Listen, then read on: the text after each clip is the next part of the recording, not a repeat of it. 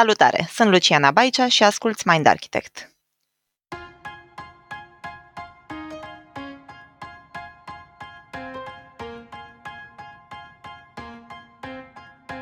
Ce construim în noi atunci când simțim că trebuie ca vocea noastră să fie ridicată pentru a fi auzită?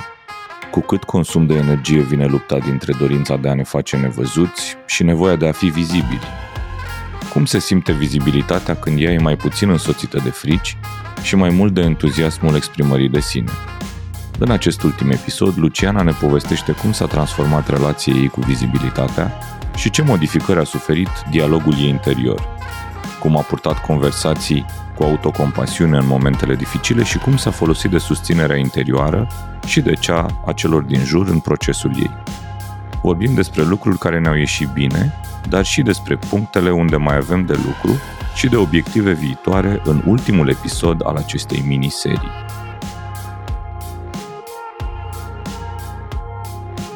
Salutare tuturor! Bine v-am regăsit în sezonul în care împărtășim din procesele noastre curente de transformare. Astăzi facem parte și suntem alături de povestea sau miniseria Lucianei cu episodul 3 și cu ocazia asta o pup și o salut pe Luci. Te pup și te salut și eu, Dana. Salutare tuturor! Alături de noi este și Dorin. Ciao, Dorin! Vă salut, fetele! Salutare tuturor! Ok, deci, tema Lucianei este despre mecanismele și credințele care ne împiedică să fim văzuți, temă cu care ne-am intersectat sau inspirat și noi. Din primele episoade ne-am părtășit despre obiectivul ei și provocările pe care le-a întâlnit în uh, călătoria ei în a construi propriul brand, progresele pe care le-a făcut, iar în episodul curent ne va împărtăși ce merge bine, ce mai puțin bine, ce obiective intenționează să seteze, la ce mai are de lucrat, așa că cu mare curiozitate te invit, Luciana, să ne povestești ce a mers bine pentru tine în perioada de când nu ne-am mai auzit. Îți mulțumesc tare mult pentru invitație, Dana, și pentru introducere. Eu vreau să prefațez episodul ăsta cu faptul că cred că cel mai interesant lucru pe care eu cel puțin nu l-am anticipat la înregistrarea sezonului ăstuia a fost cum s-au intersectat procesele noastre și cum am avut conștientizări, unul de pe urma poveștii sau poveștilor celorlalți. Mm-hmm, așa este. O, da, subscriu și eu. Dar eu nu am văzut-o. Nu știu dacă pentru voi a fost ceva anticipat, dar pentru mine a fost complet surpriză. Exact. Începem uh, la fel ca și în celelalte episoade de încheiere a miniseriei cu ce a mers bine și eu în um, intenția asta de a vorbi, de a trata și de a observa mecanismele care mă împiedicau să mă fac văzută și aplicat pe studiu de caz construirea de brand personal, după cum știți, am pornit de la crearea site-ului. Ei bine, în perioada asta în care am înregistrat sezonul de podcast, mi-am dat seama că procesul a devenit despre mult mai mult de atât. Ce a mers bine punctual e că site-ul e live, lucianabaicea.com e lansat acum uh, câteva luni și în continuare în picioare, deci nu am avut niciun impuls să-l uh, șterg, să-l pun Felicitări, Luci! Yeah, sărbătoare! Asta e un obiectiv îndeplinit. Cred că rezultatul cel mai important însă din tot ce am experimentat perioada asta e că am început să simt că am ceva glas. Și aici vreau să fac o distinție care pentru mine a fost foarte importantă, și anume că eu voce, și poate mai sunt oameni care rezonează cu asta, eu voce am simțit întotdeauna că am, dar mereu am avut impresia că trebuie să fie ridicată ca să fie auzită. Cu alte cuvinte, am simțit că am voce, dar n-am simțit că am voie să am voce că e nevoie să te zbați ca să fii luat în calcul. Acum pentru mine a fost prima oară când am simțit că am voie să am voce și că e ok vocea mea așa cum e ea. Că ea are volum oricum și că mai mult decât atât e în regulă să fie auzită de o parte dintre oameni, la fel cum e la fel de în regulă să fie tăcută pentru alte urechi. Luci, dăm voie să spun ce am observat și ce îmi place. Te rog. Te-am auzit inițial să simt că am ceva glas, Uh-huh. după care ai continuat, am simțit că e ok și e vocea mea așa cum e ea. Da. Rezonez mult cu asta, Dana, și e o observație extrem de bună pentru că m-am observat și eu într-adevăr că am început să folosesc mai mult verbul a simți Mm-hmm. și împărtășesc că nu mi-am propus să folosesc mai mult verbul a simți. Îl folosesc mai mult pentru că cred că m, realmente mi-am permis să simt mai mult.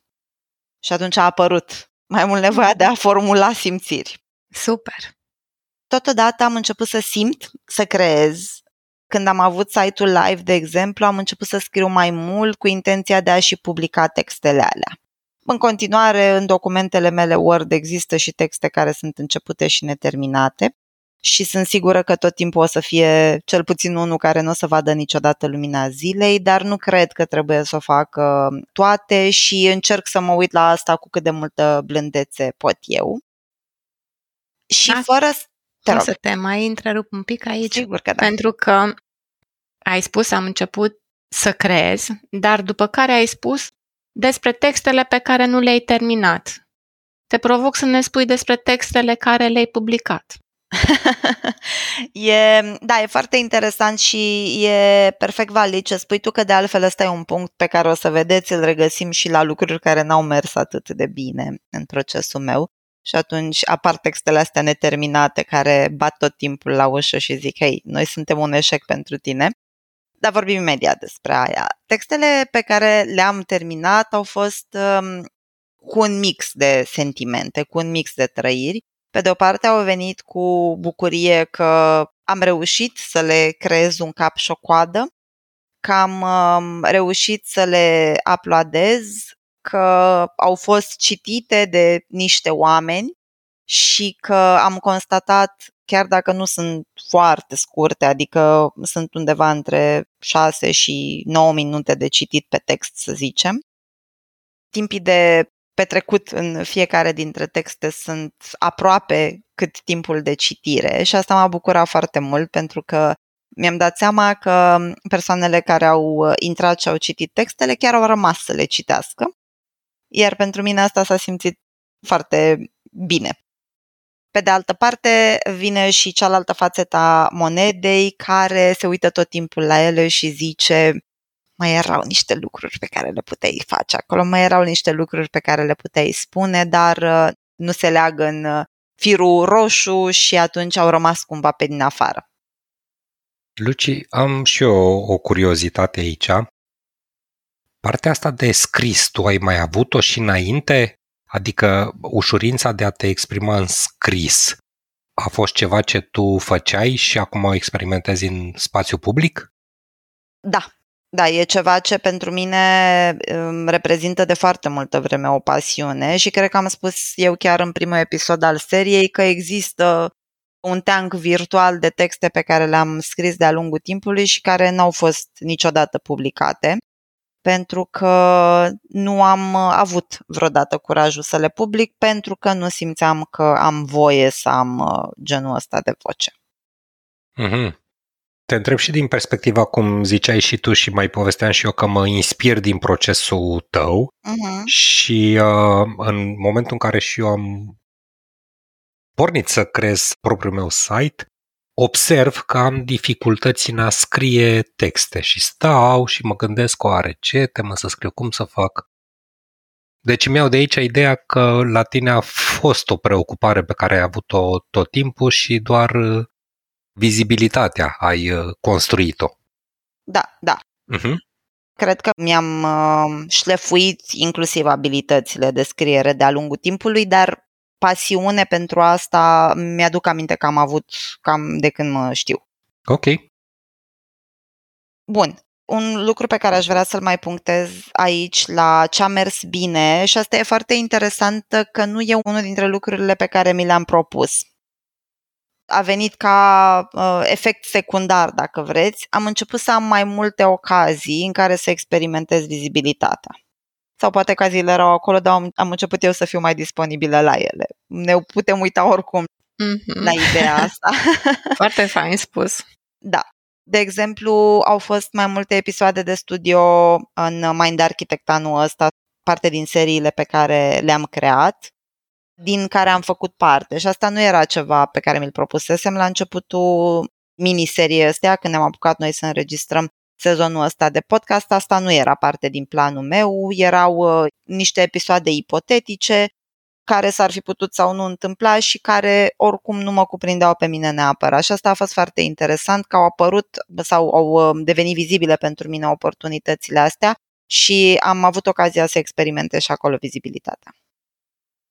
Este o diferență în modul în care te uiți la vizibilitatea în studio Mind Architect versus vizibilitate în ce scrii tu?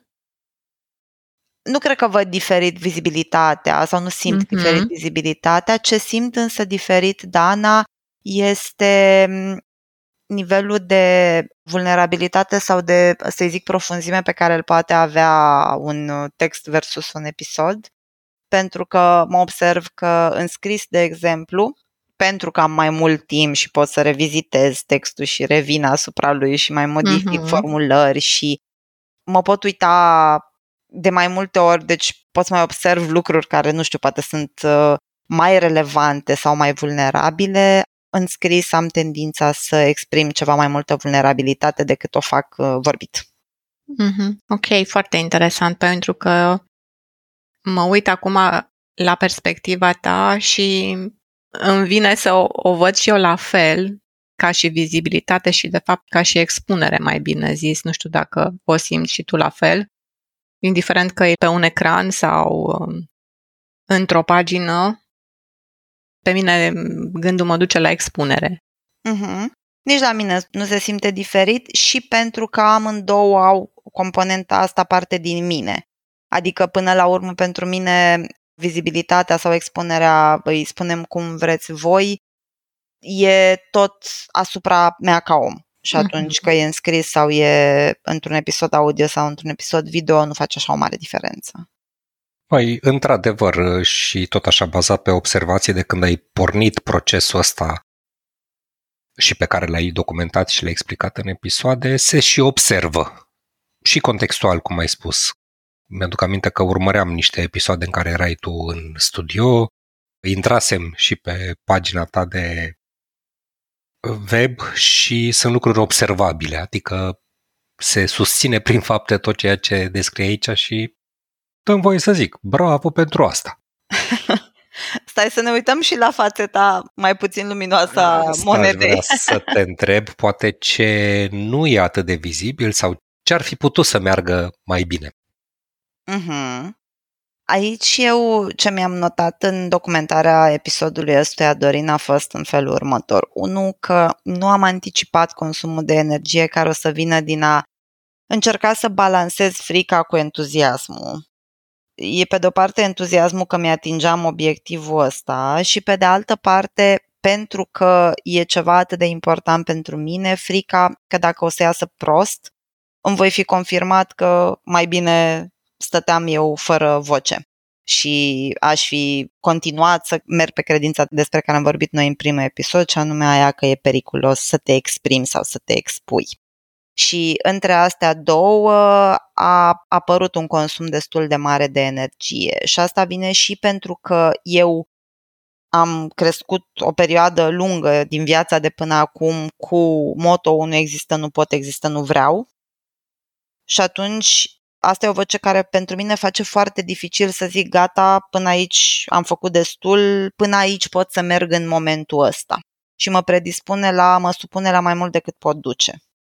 La atrage de mine, la mă duce până într-un punct în care poate că nu eram încă pregătită să merg și la ajunge într-un scenariu de potențial eșec. Și asta vine cu consumare de energie. De aici, dacă dai voie, din ce ai spus tu, ai folosit timpul trecut. Că nu exista pentru mine. Nu pot exista, nu vreau. Uh-huh. Și înțeleg că încă e destul de dificil, dar cu siguranță poate merge mai bine. Dar întrebarea mea vine cum te uiți acum, în momentul prezent, la mecanismul ăsta pe care tu îl știai?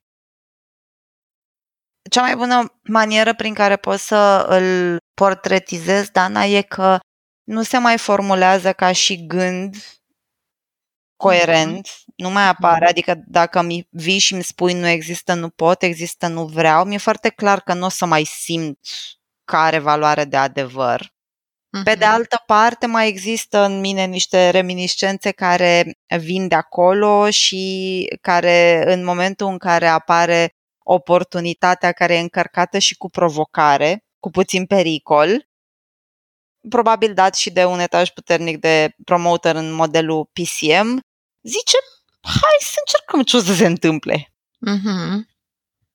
Ok, de asta mă duce cu gândul clar că nu avem cum să nu revenim la mecanisme din când în când și că uh-huh. e, e totuși un proces la care trebuie să îl creăm ca și obicei, să spun așa.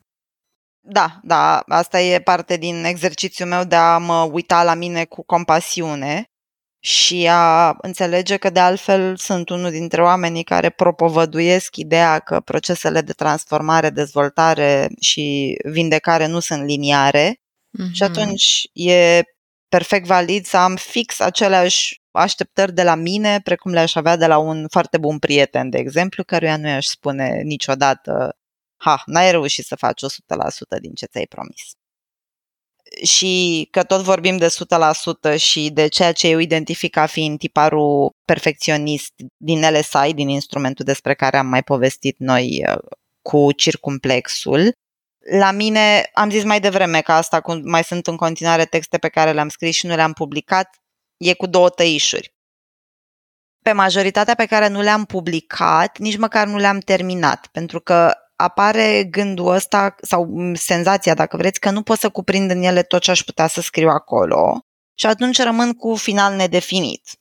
Și știu că nu pot să cuprind în ele tot ce s-ar putea scrie, pentru că n-aș putea, e imposibil să atingem perfecțiunea și cu toate astea, emoțional, tot mă mai duc acolo din când în când și mi se pare că dacă n-am cum să cuprind în ele tot ce aș putea să gândesc sau să simt legat de subiectul ăla, atunci um, se cheamă că nu e încheiat și dacă nu e încheiat, rămâne acolo undeva în drafturi. Eu am aici o întrebare Te pentru rog. tine, așa în direct. Oare faptul că nu le termini spune ceva mai mult decât că nu sunt complete? Aici, Dana, cred că sunt două direcții pe care eu le simt legat de întrebarea ta. Una e faptul că nu le termin poate să mă ajute să mă păstrez în același lup în care vin și spun uite că n-ai reușit. Uite că ți-am zis eu că nu o să poți să faci chestia asta. Adică e o confirmare a faptului că nu sunt în stare. Așa. Iar cel de-al doilea mă păzește de un potențial eșec. Adică este dacă nu le termini, nu o să le publici niciodată. Dacă nu le publici, nu există niciun soi de risc să fie texte proaste sau uh, să reprezinte un eșec. Și atunci, dacă ne oprim puțin înainte să le terminăm, e o manieră de a mă păzi de un potențial eșec.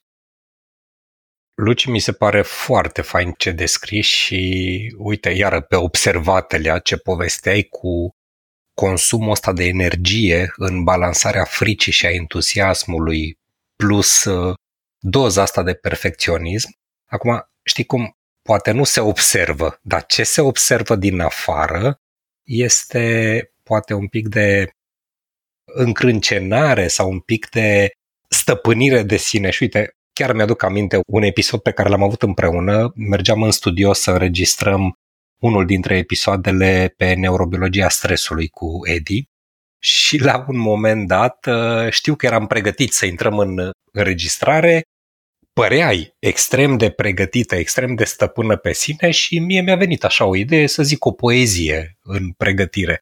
Și am simțit și am văzut cum parcă nu știu, o altă perspectivă a ta. Nu se mai vedea încrâncenare, nu se mai vedea determinare, se vedea așa plăcerea momentului.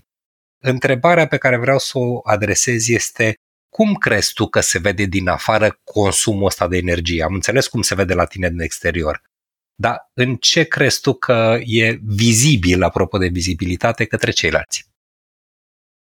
Aici, Dorin, trebuie să-ți împărtășesc că eu am niște puncte oarbe.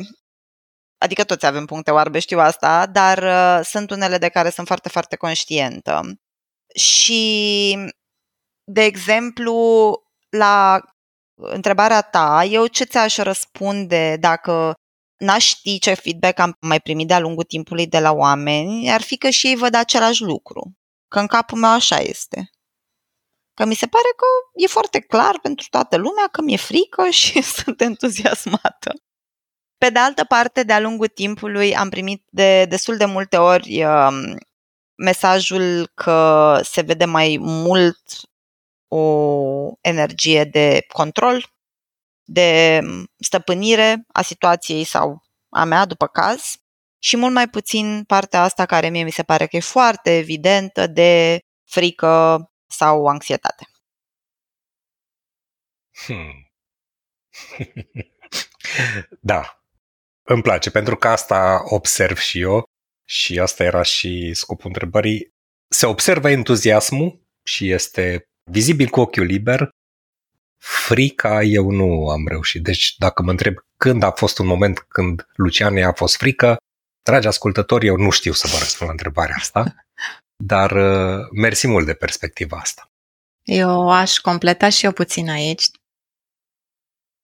pentru că noi suntem așa interni, să zic, toți trei în călătoria asta în proces și îmi dau seama câte eforturi ai făcut, Luci, și cât curaj ai avut să poți să traversezi procesul ăsta și să-ți iasă bine și din partea mea e un super wow și felicitări.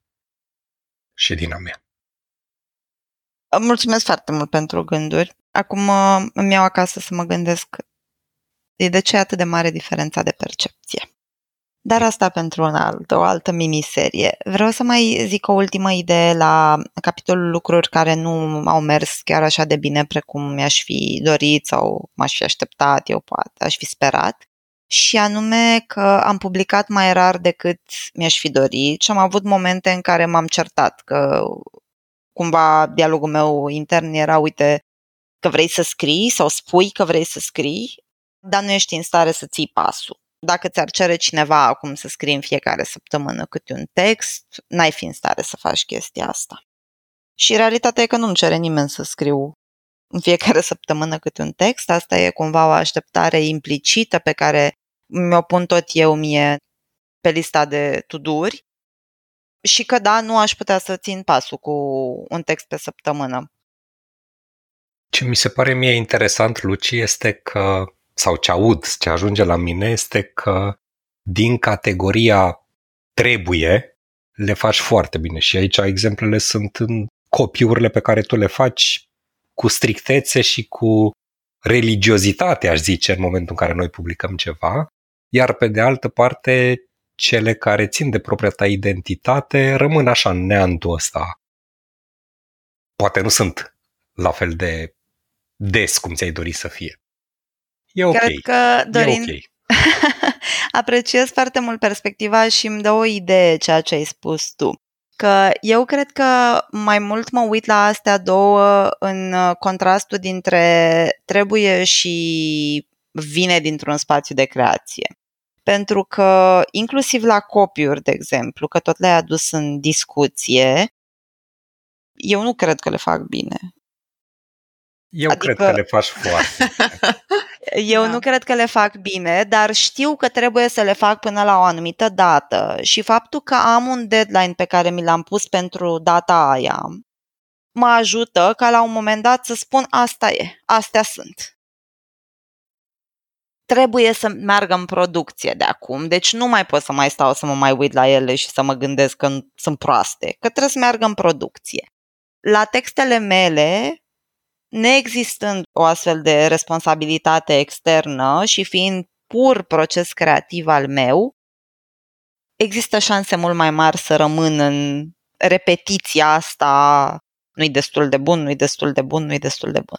Și vezi ce frumos se leagă și cu ce zicea Dana înainte, cu textele neterminate, că aici când ai deadline-uri e ok să le termini și, na, după părerea mea și a comunității, că și succesul până la urmă podcastului pe care noi îl facem vine și din calitatea copiurilor, sunt extraordinare.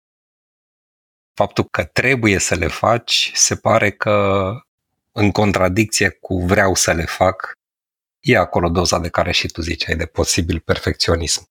Mm-hmm. Sunt minunate textele tale. Bun. Dacă ar fi să ne uităm așa mai departe în procesul pe care îl parcurgi, ne poți împărtăși ce mai ai pe listă, ce obiective, ce îți propui de acum încolo?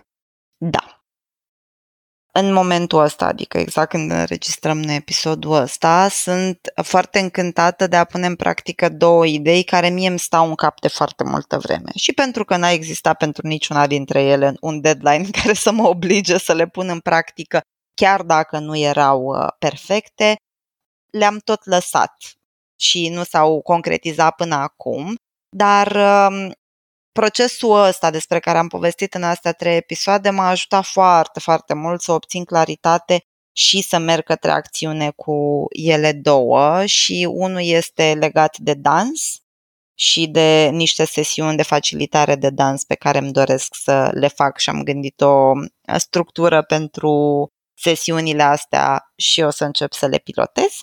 Și cel de-al doilea este legat de Mind Architect și de o pasiune pe care eu o am pentru publicul mai tânăr, pentru tinerii la început de viață profesională, dacă vreți, unde îmi doresc foarte tare să continu, ca am început deja să fac asta, să fac ateliere cu tineri la început de drum. Asta e unul dintre obiective și cred, de fapt, sigur, cel mai mare dintre ele. Ce frumos! Și mai vreau să mai zic un lucru la obiectivul ăsta, că ce m-a împins foarte mult procesul ăsta al sezonului 9 a fost să le zic cu voce tare. Pentru că, repet, ele în capul meu erau de foarte multă vreme. Dar n-am putut niciodată să le zic cu voce tare. Pentru că n-am crezut niciodată că am voie să spun cu voce tare până acum. Și vocea ta a fost auzită cel puțin de tine care te-a și împins la acțiune. Eu asta înțeleg. Da, da, exact. e util gândul ăsta, că avem tot timpul un uh, partener de dialog în noi înșine, da. Al doilea obiectiv este să continu să lucrez în procesele de coaching, respectiv terapie, la automatismele pe care încă observ că le am. Cum ar fi să mă critic și să mă uit întâi la ce n-am făcut bine, să mă uit la, uh, de exemplu, pentru că ăsta e un alt subiect care e important pentru mine și anume relația cu corpul, să mă uit la cum arăt pe camerele din studio video și să-mi repet mesaje negative pe care mi le-am spus de-a lungul timpului despre corpul meu și așa mai departe. Astea toate sunt teme care sunt încă în lucru și pe care e nevoie să continui să le lucrez în procesele mele de vindecare și de dezvoltare să am curaj să vorbesc și cu voce tare, nu doar în capul meu, despre intenții și idei pe care le am. Căci am constatat două lucruri. Unul e cel de la punctul 1 al capitolului este așa nume că atunci când le spun cu voce tare există șanse mai mari să se concretizeze. Și doi, ceva ce iară eu nu am anticipat, pentru că lucru în echipă a fost ceva ce am învățat mai târziu în viață, am constatat că atunci când spun cu voce tare lucruri, expunerea unei idei sau unei trăiri la alte minți dintr-un mediu sigur, cu oameni în relație cu care mă simt în siguranță, de cele mai multe ori către toate dățile, fac ideea sau trăirea respectivă să fie mult mai bogată sau mai ușor de gestionat. E mai bine sau mai ușor împreună decât e singur. Ceea ce, din nou, eu știam nu e o idee nouă, dar e printre primele dăți sau perioade în care pot să simt chestia asta. Eu observ inclusiv în uh, procesele pe care le-am documentat eu și Dana, dar hai să zic numai în uh, procesul meu, în episoadele înregistrate pe miniseria mea, vocea ta, prezența ta, ideile tale pe care le-ai spus cu voce tare, cel puțin pentru mine, au dus la momente din astea de aha, chiar în timpul procesului. Deci sunt observabile. Rezonez foarte mult cu asta, dorind că am trăit același lucru în relație cu voi în episoadele mele. Luci, dacă ar fi să tragem o concluzie a acestui, uh, nu neapărat episod, dar al procesului documentat, cum ne putem uita? Dorin, aici aș vrea să las doar o idee și una care pentru mine a avut foarte mult uh, impact, deși cred că e una destul de simplă. Și anume că știu că l-am tot auzit pe Paul spunând uh, de-a lungul timpului că printre cele mai comune frici despre care vorbesc oamenii în cursuri este frica de vorbit în public. Dar eu cum o simt este că are mai puțin de a face cu vorbitul și mai mult de a face cu frica de a ne arăta în public. Pentru mine, cel puțin, e cu siguranță un subiect amplu la care mai am de lucru și m-aș bucura tare mult dacă ideea asta și ce am mai povestit în episoadele astea rezonează și contribuie în vreun fel și la procesele celor care ne ascultă. Și, dragilor, pentru că suntem tot timpul inspirați, cum ați văzut, și noi unii pe ceilalți în episoade ne inspirăm și suntem mereu inspirați și de ce trăiți voi, oamenii din comunitate. Ne-am bucurat foarte mult să auzim și poveștile voastre despre subiectul ăsta al vizibilității, al arătării și al uh, expunerii în public. Și mulțumim mult! Ai ascultat un episod din podcastul Mind Architect. Acesta face parte din pilonul Descoperă al ecosistemului de învățare Mind Architect. Dacă vrei să aprofundezi informația auzită aici sau dacă simți să sprijini misiunea noastră de a promova și avansa cunoașterea de sine fundamentată în știință, ne-ar ajuta să te alături comunității de membri pe mindarchitect.ro sau pe canalul de YouTube Mind Architect. Conținutul Mind Architect nu este destinat și nici nu trebuie interpretat ca fiind utilizabil pentru a diagnostica, trata, atenua, vindeca, preveni sau un alt mod a fi utilizat pentru orice boală sau condiție medicală. Nici nu trebuie considerat substitut pentru consultație psihologică sau muncă terapeutică. Podcastul Mind Architect poate fi ascultat în continuare gratuit pe rețele de podcasting precum Spotify, Apple Podcasts, pe canalul de YouTube Mind Architect sau pe mindarchitect.ro. Și dacă ai în preajma ta alte persoane care crezi că ar avea de câștigat din genul acesta de cunoaștere, ne-am bucurat tare să le dai și lor un share.